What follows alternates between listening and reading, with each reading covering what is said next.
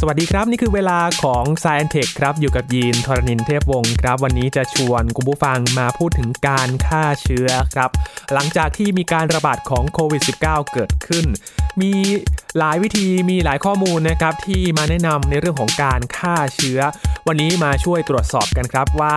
วิธีการฆ่าเชื้อที่ออกมาตามข่าวสารเว็บไซต์ต่างๆ นั้น จริงๆ แล้วมันฆ่าเชื้อได้จริงหรือไม่ครับติดตามได้ใน Science Tech วันนี้ครับ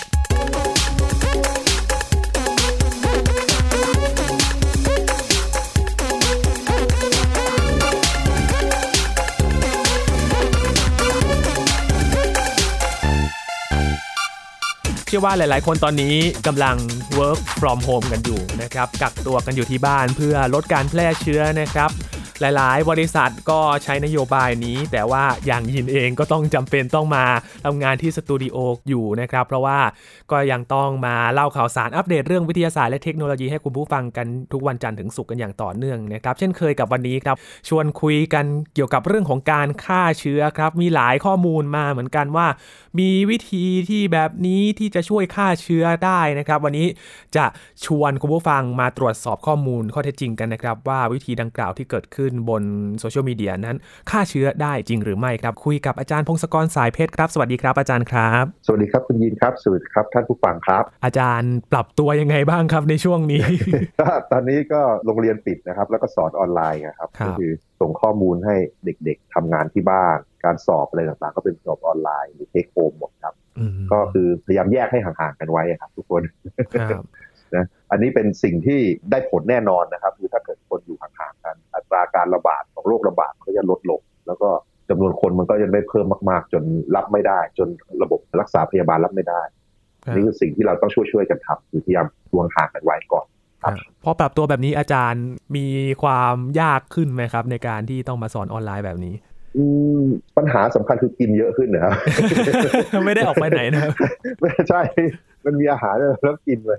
สะดวกไงแล้วก็อ้วนขึ้นนะครับ แต่เรื่องอื่นมันก็โอเคมันปรับได้ครับครับนะข้อมูลต่างๆ มันก็ใช้อินเทอร์เน็ตใช้อะไรกันได้ก็ไม่มีปัญหาอะไร จริง ๆ ผมว่าในอนาคตเราก็พยายามดูว่าอะไรที่สามารถทำงานจากบ้านได้มันก็ดีนะมันก็ช่วยลดพวกการจราจรอะไรต่างๆ ไปได้เยอะนะ pollution อะไรเยอะ ครับๆแต่ที่สุดก็อาจจะทำมากขึ้นหลังจากวิกฤตการณ์โรคระบาดนี้หายไปแล้วเนี่ยเราก็อาจจะปรับตัวใช้ดีขึ้น โลกอาจจะดีขึ้นครับจากเรียนรู้จากตรงนี้อืมครับ ตอนนี้ก็เป็นอีกวิธีหนึ่งที่ดีที่สุดเลยนะครับ social distancing ก็คือ การสร้างระยะห่างทางสังคม หลาย ๆ คน หลาย ๆ บริษัทเองก็ปรับตัวกันไปนะครับ แต่อีกเรื่องหนึ่งที่มาคุยกันวันนะครับ วันนี้ก็คือเรื่องของการฆ่าเชื้อนะครับ อาจารย์ที่เราต้องดูแลเรื่องของความปลอดภัยความสะอาดกันมากขึ้นนะครับ อาจารย์ครับ เรื่องของใช่ครับการฆ่าเชื้ออย่างที่เรา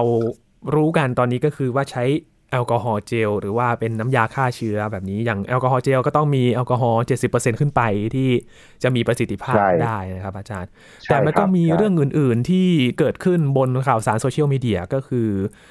มีวิธีฆ่าเชื้ออย่างที่เห็นในข่าวก็คือเรื่องของ UV เรื่องของหลอดไฟ UV ครับอาจารย์ ครับ มันมันก็จะช่วยได้จริงเหรอครับ อาจารย์ คืออย่างนี้มันมี ความสับสนนิดหน่อยคือไอ้แสง UV เนี่ยมันฆ่าเชื้อโรคได้จริง ๆ แต่ว่ามันไม่เหมาะกับการใช้กับใกล้ๆมนุษย์อืมนะคือแสงเหล่าเนี้ยคือมันทำลายเซลล์ทั้งหลาย มันไม่แคร์ว่ามันเป็นเซลล์เชื้อโรคเป็นไวรัส เป็นแบคทีเรีย หรือว่าเป็นเซลล์มนุษย์ครับเพราะฉะนั้นถ้าเกิดเราไปใช้แล้วอยู่ใกล้ๆเนี่ยมันก็จะทำลายเซลล์เราด้วยนะครับ คือไอ UV เนี่ยเดี๋ยวก่อนเป็นความรู้พื้นฐานเพิ่มเติมที่คนควรจะรู้ก่อนไอ UV เนี่ยมันก็เป็นแสงประเภทหนึ่งนะเป็นแสงที่มาจากแสงอาทิตย์เนี่ยแสงอาทิตย์ก็มีนะออกมาจากดวงอาทิตย์มาถึงโลกก็มีเยอะเลย แล้วก็เราก็จะแบ่งเป็นคร่าวๆเป็นเรียกเป็น UVA UVB UVC ไอ้ทั้งสามแสงเนี่ยมันเป็นแสงที่เรามองไม่เห็นครัแล้วบก็ชื่อมัน UV เนี่ยมันย่อมจาก ultra violet มันแปลว่าเหนือสีม่วงขึ้นไป มันแปลว่าความถี่ในการสั่นคลื่นของมันเนี่ยมันสูงกว่าสีม่วง ตาเรามองไม่เห็นนะ แล้วก็เวลาเขาเรียกว่า UVA มันแปลว่า เป็นพวกที่เหนือม่วงไปนิดนึง UVB แปลว่าเหนือม่วงขึ้นไปไกลอีกหน่อยนึง แล้ว UVC นี่คือเหนือไปไกลๆเลย โดยปกติเนี่ยไอ้ UVC เนี่ย มันจะไม่มาถึงผิวโลกหรอก เพราะว่ามันมาถึงจากดวงอาทิตย์วิ่งมาแล้วเนี่ย พอมาติดชั้นบรรยากาศ มันก็ถูกชั้นบรรยากาศกรองไปหมดเลยครับมันก็เลยไม่ตกมาถึงผิวโลก แล้วก็ส่วนไอ้ B นี่ก็ส่วนน้อยๆของ B จะลงมาถึงผิวโลก แล้วก็ส่วน A จะเป็นส่วนใหญ่ที่ตกมาที่ผิวโลก ขณะที่ว่าดูถึงความร้ายแรงในการทำลายเซลล์เนี่ยก็คือพวก UVC จะร้ายแรงที่สุด แล้วก็ UVB จะรองลงมาแล้ว UVA จะน้อยสุด แต่ทั้งนั้นก็ตามไอ้ UVA ที่น้อยๆ ที่ทำลายน้อยๆเนี่ยเวลาเราไปตากแดดสักพักหนึ่งผิวเราก็ดำใช่ไหมก็ตากนานก็ผิวไหม้อ่าอันนี้คือขบวนการที่มันทำลายเซลล์เลยครับคือไอ้พวกขนาด UVA เองเนี่ยมันยังตากสักพักมันผิวเรายังไหม้ได้ใช่ไหมครับ พอไปเลือกเอาพวก UVC ขึ้นมา โดยการผลิตขึ้นมาจากหลอดจากอะไรเนี่ย ปรากฏว่ามันทำลายเซลล์ได้แรงมากกว่า เยอะเลย มันก็เลยเหมาะในการทำลายเซลล์ทุกทุกอย่าง รวมถึงเชื้อโรคด้วย แล้วก็รวมถึงผิวเซลล์ของตัวเราด้วย เซลล์ผิวหนังเซลล์ตาอะไรเงี้ยเป็นส่วนที่ถูกทำลายง่ายมากครับแสดงมันก็ว่าน่ากลัวคือคือนอกจากจะฆ่าเชื้อโรคแล้วอาจจะทำร้ายตัวเราไปด้วยถ้าสัมผัสโดยตรง ใช่ครับใช่ อันนี้คือส่วนสิ่งสำคัญเลยต้องระมัดระวัง คือมันมีคนมาแชร์ในโซเชียลมีเดียนะทำแบบว่าเป็นตู้โทรศัพท์ หรือเป็นอุโมงค์ให้คนเข้าไปอยู่ แล้วก็เปิดแสง UVC จากหลอดไฟเนี่ยครับคือถ้าเกิดอยู่ให้นานพอที่จะทำลายเชื้อโรคได้ คืออาจจะอยู่หลายนาที มันก็ฆ่าเชื้อโรคได้จริงๆแต่ว่ามันก็จะทำลายเซลล์เราด้วยอืมอย่างแรกเซลล์ตาเราเนี่ยไอ้พวกเลนส์ตาอะไรต่างๆ มันอาจจะพังเลยนะ มันจะตาบอดได้ แล้วก็ที่ผิวหนังเนี่ยนอกจากไหม้แล้วมันอาจจะทำให้ DNA มันเสียหายทำให้เกิดมะเร็งได้ในที่สุด อันนี้คือถ้าเห็นเรื่องอย่างนี้เนี่ยอย่าไปยุ่งกับมันเลยนะถ้าเกิดมีหลอด UV หลอดอะไรเนี่ย เราเดินห่างๆอย่าไปยุ่งกับมัน เพราะมันทำลายตาทำลายผิวครับขนาดเอ่อที่เราเดินไปข้างนอกเองก็มีคำแนะนำให้ใช้ครีมกันแดดอยู่แล้วนะครับ อาจารย์ ใช่ใช่แสดงว่าไอ้ครีมกันแดดนั่นแค่ UVA เองนะครับที่เราป้องกันเนี่ยพ อมาเป็น UVC นี่มันยิ่งแรงเข้าไปอีกต้องระวังอย่างยิ่งพอพูดถึงเอิ่ม UVC ครับอาจารย์ก็มีข่าวหนึ่งที่เดนมาร์กบริษัทเอกชนครับก็พัฒนาวิจัยหุ่นยนต์ UVD โรบอทปล่อยแสง UVC เนี่ยนะครับอาจารย์เพื่อฆ่าเชื้อไวรัสในห้องต่างๆ ของโรงพยาบาลครับอาจารย์ อ่า คืออันนี้เขาออกแบบจริงๆไอ้ UVC เนี่ยเขาใช้ในการทำความสะอาดห้องหรือความสะอาดโรงพยาบาลต่างๆ อยู่แล้วอืมแต่ว่า ลักษณะการทำงานเนี่ยเขาจะทำตอนไม่มีคนอยู่แถวๆนั้น มนุษย์ต้องออกมาหลบออกมาหมดคือเขาจะเอาแสงเนี่ยปล่อยแสงในห้อง แล้วก็ปิดห้องอะไรไว้ครับตามเวลาเขาอาจจะครึ่งชั่วโมงอะไรเงี้ยแล้วก็ปิดไฟไปแล้วก็คนถึงจะเข้าไปได้ คือเป็นลักษณะการทำความสะอาดช่วงสุดท้าย หลังจากทำความสะอาดผิวด้วยน้ำยาอะไรต่างๆ แล้วด้วยแอลกอฮอล์หรือด้วยน้ำยาอื่นๆนะนะเรียบร้อยแล้วเขาก็จะเอาแสงนี่ไปปล่อยทิ้งไว้นานๆครึ่งชั่วโมงอะไรเงี้ยครับแล้วก็ ถ้ามีเชื้อโรคเชื้อแบคทีเรียไวรัสอะไรต่างๆ อยู่ตามผิวมันโดนแสงสักพักมันก็จะตาย ก็ถูกทำลายไปนะในเครื่องบินเครื่องโดยสารหลาย ๆ สายการบินก็ใช้ เพราะว่าหลังจากทำความสะอาดแล้วเนี่ย ก็เอไอหุ่นยนต์ UV เนี่ยเดินเข้าไปวิ่งไปเรื่อยๆ มันก็จะปล่อยแสงไปเรื่อยๆ แล้วก็เชื้อโรคต่างๆ ที่ติดอยู่ก็จะตายไปก็ลดไปได้ 90%อันนี้ก็มันมีการใช้ครับ แต่ว่าการใช้ทุกครั้งเนี่ยคนอยู่ห่างๆเสมอ ถ้าเข้าไปใกล้ๆปุ๊บดวงตาและผิวหนังจะพังเป็นมะเร็งได้ครับ โดยสรุปก็คือการเอาแสง UV โดยเฉพาะ UVC ที่มีความรุนแรงพอสมควรเนี่ยก็ต้องทิ้งระยะห่างของตัวเราด้วยนะครับ ในการใช่ที่จะครับไปใช้ฆ่าเชื้อ หรือต้องอยู่ในที่ปิดนะครับ คือแบบว่ามันต้องปิดแล้วห่างแบบแสงไม่เล็ดลอดมาโดนคนได้ครับ คือมันมีอุปกรณ์ที่แบบเป็นกล่องที่แบบว่าข้างในมีแสง สามารถเอาของไปใส่แล้วก็ปิดฝาไว้ข้างในเขาปิดฝาปุ๊บแสงมันก็เปิดแล้วมันก็ฆ่าเชื้ออยู่ในนั้น ก็ทิ้งไว้นานตามที่เขาแนะนำนะครับความจริงไอ้ UVC ต่างๆเนี่ยเขาก็ใช้ในหลาย ๆ อุปกรณ์ที่ใช้ฆ่าเชื้อโรคนะตามบ้านก็มีเช่นเครื่องกรองน้ำหลายๆอันนะก็คือกรองน้ำให้ใสแล้ว แล้วก็เอาให้น้ำเนี่ยวิ่งผ่านใกล้ๆแสงพวกนี้นานๆครับสังเกตว่าแสงเหล่านี้มันก็จะถูกเก็บอยู่ในเครื่องนั่นแหละไม่มันไม่ได้ปล่อยออกมาให้ให้เรามองเห็น ถ้าเรามองเห็นนี่แสดงว่าเราแย่แล้วนะคือคือตาเราจะเริ่มพังแล้วโอ้ต้องรีบหนีไปครับนะเอ๊ะวิธีเอ่ออัลตราเวลโอเลตนี่ก็คือเป็นวิธีที่เขาทำน้ำดื่มด้วยใช่ไหมครับอาจารย์ ใช่ครับใช่มีมีครับ ก็คือในระดับเล็กก็คือเครื่องกรองน้ำหลาย ๆ ยี่ห้อหลาย ๆ รุ่นใช้มคือมันต้องทำให้น้ำใสก่อนเนาะคือต้องกรองด้วยวิธีอื่นก่อนให้น้ำใส เพราะว่าถ้าเกิดน้ำไม่ใสเบิดแสงมันจะวิ่งไปได้ไม่ไกลนะพอน้ำใสแล้ว เอาไว้น้ำใส ๆ เนี่ย มาหมุนวนวนอยู่รอบๆแสง UV นานๆ มันก็จะทำลายเชื้อโรคทำลายอะไรไปเรื่อยๆ แล้วนอกจากนี้ไอ้ระดับใหญ่ๆเนี่ยในหลาย ๆ เมืองในต่างประเทศ เวลาเขาทำน้ำประปาเนี่ยหลังจากกรองน้ำอะไรเสร็จแล้วก็วิ่งผ่าน UV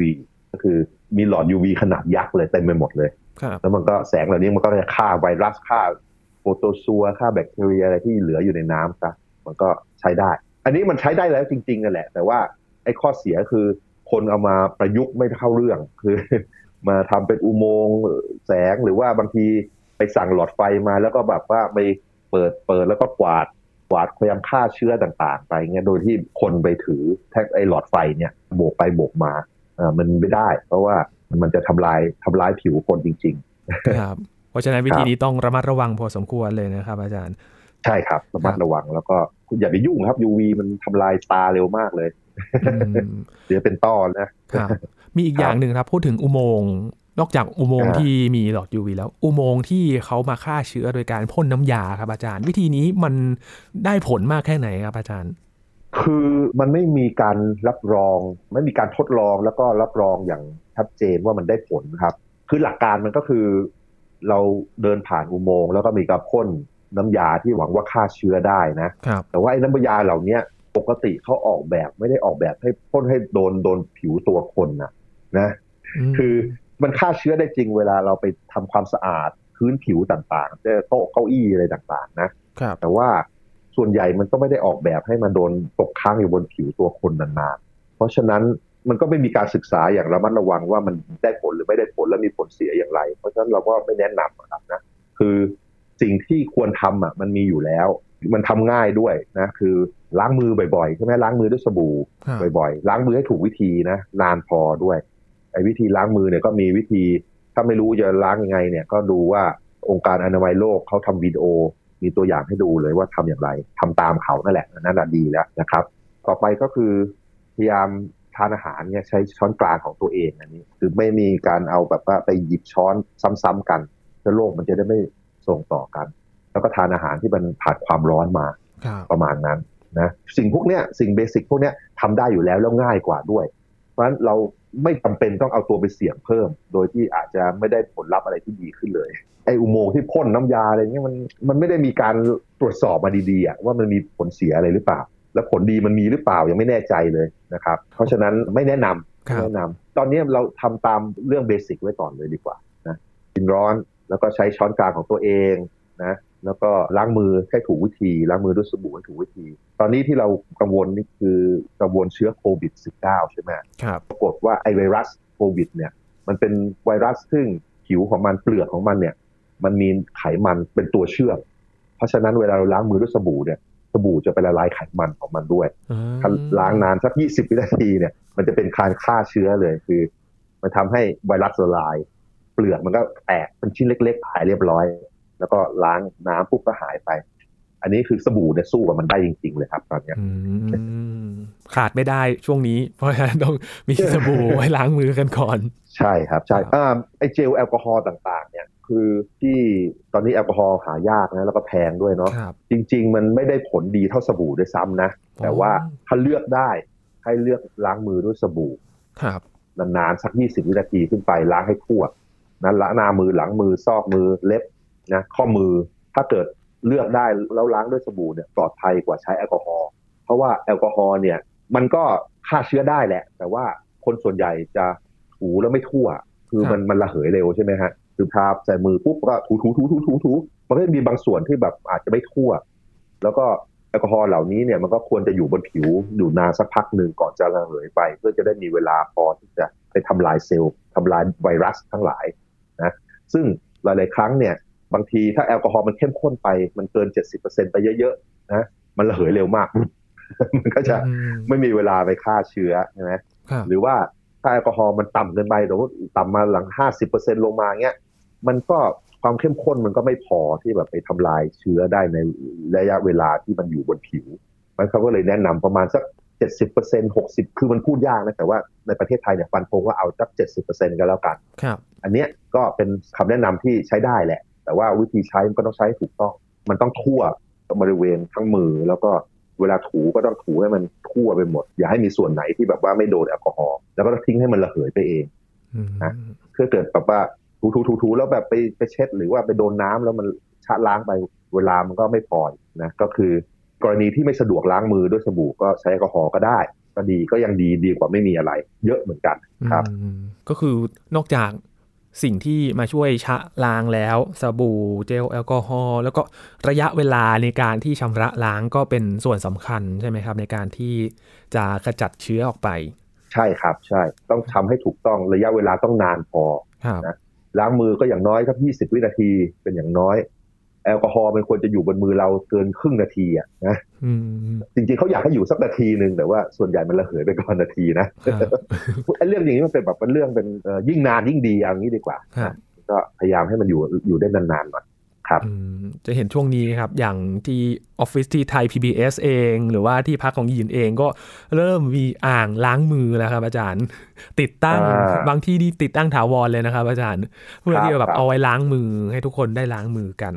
ก็เป็นใช่อีกครับวิธีหนึ่งที่น่าจะช่วยได้นะครับอาจารย์ครับไม่น่าเชื่อเลยนะว่าเราสามารถสู้มันด้วยสบู่ได้ง่ายครับโอ้โหๆจริงๆ ถ้ามีที่ล้างมือทั่วไปนี่มันนั่นเลยนะครับในบางประเทศเนี่ยผมเห็นในอินเทอร์เน็ตนะเขาเอาอ่างล้างมือแบบ portable ด้วย คือมันเติมน้ำหนึ่งครั้ง แล้วก็ล้างมือได้ประมาณ 2,000 ครั้งอย่างเงี้ยโดยที่ไอ้สวิตช์ปิดเปิดล้างมือเนี่ยให้ใช้เท้าเหยียบเอาเท้าเหยียบปุ๊บมันก็มีความดันมันล้างมือได้มีสบู่ครับ เขาจะวางตามป้ายรถเมล์ตามที่สาธารณะให้คนมาล้างมือได้ แล้วพอเสร็จน้ำน้ำก็เก็บไว้แล้วก็ไปทำความสะอาดถ่ายเทน้ำทิ้งแล้วก็เปลี่ยนน้ำใหม่อะไรได้อืมอันนี้ก็อาจจะเป็นมาตรการอีกอันหนึ่งที่ใช้ได้ครับหลังจากนี้น่าจะมีอ่างล้างมือในที่สาธารณะกันมากขึ้นนะครับ อาจารย์หลังจากการระบาดใช่นี้ก็ที่คลายลงไป ครับ จริงๆ ตอนไม่ระบาดก็ล้างมือก็ดีมันก็ลดเพราะจริง ๆ แล้วเนี่ยไอ้โรคโควิดเนี่ย มันยังฆ่าคนน้อยกว่าโรคไข้หวัดใหญ่ที่เรามีทุกปีด้วยซ้ำนะตอนเนี้ยครับถือว่าไป แล้วก็วิธีป้องกันตัวก็คล้ายๆกันเลย ถ้าไอ้ไข้หวัดใหญ่เนี่ยถ้าเกิดเราล้างมือ มันก็จะมือสะอาดมันก็ไม่มันก็ติดชาลงเหมือนกันอืมก็หวังว่าหลังจากวิกฤตนี้ผ่านพ้นไปวิธีปฏิบัติของตัวของเราเนี่ยควรจะเหมือนเดิมเนาะครับถ้าป่วยก็ปิดอ่ามีหน้ากากมาปิด แล้วก็ไปล้างมือล้างอะไรบ่อยๆมันก็จะลดอัตราการตายไปด้วย อาจารย์ครับจริง ๆ แล้วครับเท่าที่มีข้อมูลที่มีการเผยแพร่ตอนนี้เรารู้จักเจ้าเชื้อโควิด -19 มากพอหรือยังครับอาจารย์ ความจริงตอนนี้ความรู้แล้วเยอะพอสมควรแล้วแหละเพราะเรารู้ว่า DNA อ่า RNA มันเป็นอย่างไรนะคือพันธุกรรมมันเป็นอย่างไรด้วยซ้ำใช่ไหมครับแล้วก็ข้อมูลทางการแพทย์ก็รู้พอสมควรว่าทำอย่างไรแล้วมันลดการแพร่ระบาด แล้วก็การแพร่ระบาดส่วนใหญ่มันเป็นอย่างไรมันอาจจะมาจากน้ำลงน้ำลายที่กระเด็นออกมา ยกเว้นที่แพทย์ที่แบบต้องไป รักษาคนไข้ใกล้เคียงต้องมีการที่มันกระเด็นมาเป็นฝอยละเอียด แล้วอยู่ได้อากาศนานขึ้นอะไรอย่างเงี้ยไอ้พวกความรู้เหล่านี้สะสมได้เยอะแล้ว แล้วก็มีวัคซีนที่ถูกออกแบบมาตั้งสิบกว่าแบบแล้วนะอืมแต่ว่าตอนนี้มันต้องทดลองกับมนุษย์จริง ๆ ก่อน ไอ้ระบบการไอ้ช่วงเวลาการทดลองเนี่ยมันใช้เวลานานคิดว่าอย่างน้อยสักปีหนึ่งถึงปีครึ่งด้วยซ้ำมันก็เลยนาน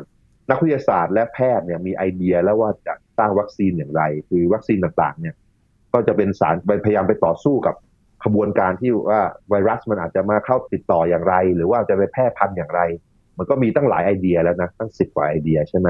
แต่ว่าก็ต้องไปทดสอบกับคนก่อนว่า มันได้ผลแค่ไหน แล้วก็มีผลข้างเคียงเยอะไหมอันนี้กว่าจะรู้เนี่ยก็ต้องรออีกประมาณปีหนึ่งผมว่าครับโชคดีก็ปีหนึ่งถ้าโชคโอเคก็ปีครึ่ง ถ้าโชคร้ายก็ สิบอย่างนี้ไม่ได้เรื่องทุกอย่างก็อาจจะสองปีสามปีอืมไม่อยากให้เป็นอย่างนั้นนะครับอาจารย์ใช่ก็ระหว่างนี้ก็ต้องระวัดระวังตัวอยู่ห่างๆกันไปเพราะเห็นหลายยาประเทศเหแต่มือนว่ากันที่มาทดลองวัคซีนกันแล้ว แล้วก็เริ่มทดลองในมนุษย์แล้วด้วย อย่างสหรัฐอเมริกาจีนเอง อิสราเอลเองนะครับ ที่ออกข่าวมา ครับ ใช่ ไอเดียสร้างวัคซีนมันมันทำได้รวดเร็ว แต่ว่าจะดูว่าวัคซีนได้ผลแล้วก็ไม่มีผลร้ายเนี่ยมันใช้เวลานานมันก็ต้องรอหน่อยต อนนี้ที่เราทำได้ก็คือลดอัตราการระบาดของมัน แต่ว่าก็ไม่อยากให้ตื่นตระหนกกลัวเกินไป เพราะว่าถ้าเกิดอยู่ห่างๆกันน่ะ มันก็ไม่ติดต่อหรอกนะครับแล้วก็ถ้าล้างมือบ่อยๆ ก็ลดอัตราการเสี่ยงลงแล้ว แล้วก็ที่สำคัญมือเราอะให้อยู่ห่างๆหน้าเราไว้ ปกติโอกาสที่เราจะไปเดินไปเจอคนป่วยแล้วคนป่วยไอจามตุ้มใส่หน้าเราเลย มันน้อยมาก เราไม่เกิดเหตุอย่างนั้นอยู่แล้วไอการติดต่อส่วนใหญ่มันอาจจะเกิดจากแบบว่าคนป่วยเขาจามไอจามน้ำลายไปติดที่ผิว ที่แบบที่สาธารณะที่ปุ่มลิฟต์หรือว่าที่เอ่อโต๊ะอะไรอย่างเงี้ย แล้วมือเราไปโดน แล้วก็น้ำลายมันติดมือเรามา แล้วมือเราไปโดนหน้าเราโดนปากโดนจมูกโดนตาเรา มันถึงจะมีไวรัสวิ่งมาเข้าตัวเราได้ เพราะฉะนั้นถ้าเกิดเราระมัดระวังไม่ให้มือเราอยู่ใกล้หน้าเรา แล้วก็มือเราสะอาดเสมอล้างบ่อยๆล้างมือบ่อยๆ มันก็จะลดอัตราการติดต่อไปได้เยอะมากๆอยู่แล้วอืมก็พยายามทำอย่างนั้นแหละครับ คืออย่ากลัวเกินไป ไม่ใช่ว่าอยู่เฉยๆแล้วมันอยู่ๆไวรัสมันจะลอยเข้าปอดเราได้ครับคราวนี้เนื่องจากการติดต่อส่วนใหญ่มันเป็นประเภทที่ว่าไวรัสมันติดน้ำลายแล้วก็ไปติดพื้นผิวต่างๆ เนี่ยครับเพราะฉะนั้นการทำความสะอาดพื้นผิวต่างๆ ก็เป็นเรื่องสำคัญนะอืมคือถ้าเกิดเราทำความสะอาดโต๊ะเก้าอี้ต่างๆ ในที่สาธารณะประตูที่เปิดปิดลูกบิดประตูต่างๆ เนี่ย หรือที่กดลิฟต์ต่างๆ ถ้าเกิดทำได้ได้ดีมันก็จะลดไปดีนะถ้าเกิดเราอยู่บ้านเราเนี่ย ถ้าเกิดเราไม่มีแอลกอฮอล์แอลกอฮอล์ทำความสะอาดเนี่ยมันก็มีมีสารเคมีหลายอย่างเลยที่ใช้ได้นะครับอันนี้เป็นข้อมูลจากคณะเภสัชของจุฬาเนี่ยเราก็จะมีแบบสารเคมีประจำบ้านตามบ้านที่แบบใช้ซักผ้าใช้ทำความสะอาดพื้นนะพวกไฮเตอร์คลอรอกซ์นะเบตาดีน หรือว่าพวกไฮโดรเจนเปอร์ออกไซด์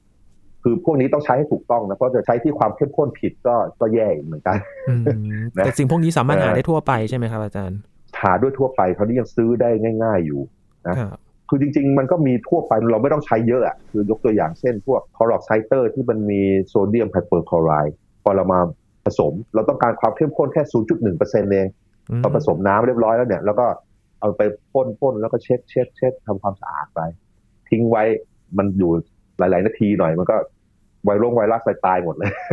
นะอืมตอนนี้ที่ยังหาได้ตามร้านขายยาสมมติเราใช้ก็มีพวกไฮโดรเจนเปอร์ออกไซด์ครับไฮโดรเจนเปอร์ออกไซด์ก็ใช้ได้ แต่ถ้าที่เราซื้อมาตามขวดเนี่ยมันจะเข้มข้นสามเปอร์เซ็นต์ที่มันเยอะไป เราต้องมาเจือจางให้เหลือสักครึ่งเปอร์เซ็นต์ก็คือแบบหนึ่งต่อหกอะ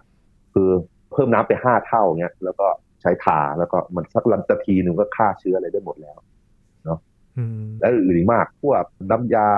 พวกล้างห้องน้ำหลายๆอย่าง อันนี้ต้องไปดูข้อมูลมันเป็นตารางที่ว่าไปดูเว็บไซต์ของเภสัชจุฬาลงกรณ์ดีกว่าครับอันนี้เขาจะแนะนำให้ดี เพราะว่าพวกนี้ถ้าเกิดเข้มข้นเกินไปมันก็จะทำให้ระคายเคืองได้ หรือว่าอืมสูดหายใจเข้าไปมันทำลายปอดนะไม่ควรทำเหมือนกันโอ้เป็นข้อควรระวังเลย ควรระวังก็ควรระวังคือจำไว้อะไรก็ตามที่มันฆ่าเชื้อโรคแล้วทำลายไวรัสได้อะ มันก็ทำลายเซลล์เราได้เหมือนกันนะอืมเพราะว่าสารเคมีมันไม่รู้หรอกว่าอันนี้คือไวรัส อันนี้คือแบคทีเรีย อันนี้คือโปรโตซัวอันนี้คือเซลล์มนุษย์ มันไม่แคร์ครับก็การใช้ต่างๆ ต้องระมัดระวัง แล้วก็ทำให้ถูกต้องแล้วก็หลีกเลี่ยงการทำลายเซลล์ตัวเอง คือมันมีคุณสมบัติการฆ่าเชื้อเนี่ยมีอยู่แล้วปลอดภัยไว้ใจได้นอน แต่ว่าปริมาณที่เหมาะสม แล้วก็ข้อควรระวังที่ที่เราควรใช้นะครับ ทั้ง UV ที่เราเห็นตามข่าวต่างๆ แล้วก็สารต่างๆที่มาฆ่าเชื้อก็ต้องอ่านข้อคำแนะนำให้ชัดเจนนะครับ อาจารย์ที่ระบุไว้ในฉลากหรือว่าตามคำแนะนำต่างๆ เพื่อที่จะมาใช้ประยุกต์ใช้ให้มันปลอดภัยกับเราด้วย ใช่ครับครับใช่อีกอย่างหนึ่งคือถ้าเกิดไม่มีสารเคมีเหล่านี้เนี่ยเวลาทำความสะอาดโต๊ะเก้าอี้อะไรต่างๆ ก็ใช้น้ำผงสบู่น้ำผงซักฟอกนะครับมันละลายเซลล์ไวรัสพอล้างเสร็จแล้วก็ทิ้งไว้สักพักหนึ่งเนาะแล้วก็เอาน้ำครับเช็ดทำความสะอาดอ่าถูเอ่อลาดให้มันสะอาดซะก็ก็ได้เหมือนกันนะ ก็สามารถใช้ได้ใช่ไหมครับอาจารย์สบู่ได้ครับ ไอเดียของไวรัสโควิดเนี่ยมันกลัวพวกสบู่และผงซักฟอก เพราะว่าไอสบู่ผงซักฟอกจะเป็นตัวทำลายเซลล์มันละลายไขมันที่เป็นโครงสร้างของมันครับเพราะฉะนั้นน้ำสบู่เนี่ยจริงๆฆ่ามันได้หมดเลยว่าไปไม่ต้องกลัวหาได้ง่ายด้วยนะครับ อย่างนี้โดยสรุปแล้วการฆ่าเชื้อเราต้องปฏิบัติตัวยังไงครับอาจารย์ หลังจากที่เราอ่านข้อมูลมามากมายแบบนี้ ถ้าอยากจะให้ประชาชนทั่วไปได้รับทราบข้อมูลแล้วก็ปฏิบัติตัวกันในช่วงนี้ครับอาจารย์ สิ่งที่ควรทำอย่างแรกเลยคือล้างมือให้ถูกวิธีบ่อยๆ ล้างมือด้วยสบู่บ่อยๆ ล้างมือให้ทั่วและนานพอ อันเนี้ยเป็นสิ่งที่ทำง่ายที่สุดแต่อะไรเราก็ล้างมืออะมคือถ้าไปแตะอะไรที่เราไม่ชัวร์ว่ามันสะอาดหรือเปล่าเราก็ล้างมือครับล้างมือเนี่ย องค์การอนามัยโลกแนะนำแล้วความจริงก็สาธารณสุขไทยแนะนำด้วยเนี่ยก็คือล้างมืออย่างน้อย 20 วินาทีนะล้างให้มันให้มันทั่วเลยนะ แล้วก็มือกับหน้าให้ห่างๆกันไว้ อย่าให้แตะกันนะครับ อันนี้คือสิ่งที่เราทำได้ตลอดเวลา อย่างต่อไปก็คือ อย่าไปเอาแสงเอาหลอดไฟ UVC มาใช้ เพราะว่าถ้าเราไม่มีความรู้เนี่ย มันจะทำลายตัวเราเองมากกว่า มันจะเป็นโทษมากกว่าประโยชน์ ถ้าเกิดเห็นในอินเทอร์เน็ตเขาแบบว่ามีทำเองเอาหลอด UVC มาทำนู่นทำนี่เนี่ยอย่าไปยุ่งกับมันเลยครับ เพราะว่าคนที่ทำต้องมีความรู้พอนะแล้วก็ต้องระมัดระวัง แล้วก็ไอ้พวกที่แบบว่าเดินเข้าไปแล้วอบสารเคมีต่างๆ มีพ่นละอองฝอยต่างๆ เนี่ยก็ไม่แนะนำเพราะว่าไม่มีการศึกษารับรองว่ามันใช้ได้ผลจริง แล้วไม่มีผลเสียนะครับ แล้วก็การทำความสะอาดพื้นผิวต่างๆ โต๊ะเก้าอี้ พื้นประตูที่บิดอะไรต่างๆ เนี่ย ใช้ น้ำสบู่และผงซักฟอกก็ได้นะพอทาเสร็จแล้วรอสักพักหนึ่งแล้วก็ทำความสะอาดด้วยน้ำหรือจะเอาสารเคมีอื่น ๆ ที่พวกไฮเตอร์ พวกคลอรอกซ์พวกไฮโดรเจนเปอร์ออกไซด์เจือจางให้เหมาะสมก็ใช้ได้เหมือนกัน แต่ว่าข้อมูลอันนี้ว่าผสมยังไงควรจะไปดูตัวอย่างที่เว็บไซต์ของคณะเภสัชที่จุฬาเขาทำไว้นะครับอันนี้คือสิ่งที่เราควรจะทำได้ง่าย ๆ แล้วก็อยู่ห่างๆกันไว้ครับ พยายามอย่าเจอคนกันอยู่ห่างๆกันไว้ โอกาสติดต่อก็ลดลงไปลดลงไป ครับปลอดภัยไว้ก่อนในช่วงนี้นะครับ ดูแลความปลอดภัยตัวเองนอกจาก work from home work at home กันแล้ว ก็ต้องดูแลความสะอาดของตัวเองในช่วงนี้กันด้วยนะครับ อาจารย์ใช่ครับครับ วันนี้ขอบคุณอาจารย์พงศกรมาก ๆ เลยครับ ครับยินดีครับ นี่คือ Science Tech ครับ กับวิธีการที่จะช่วยฆ่าเชื้อ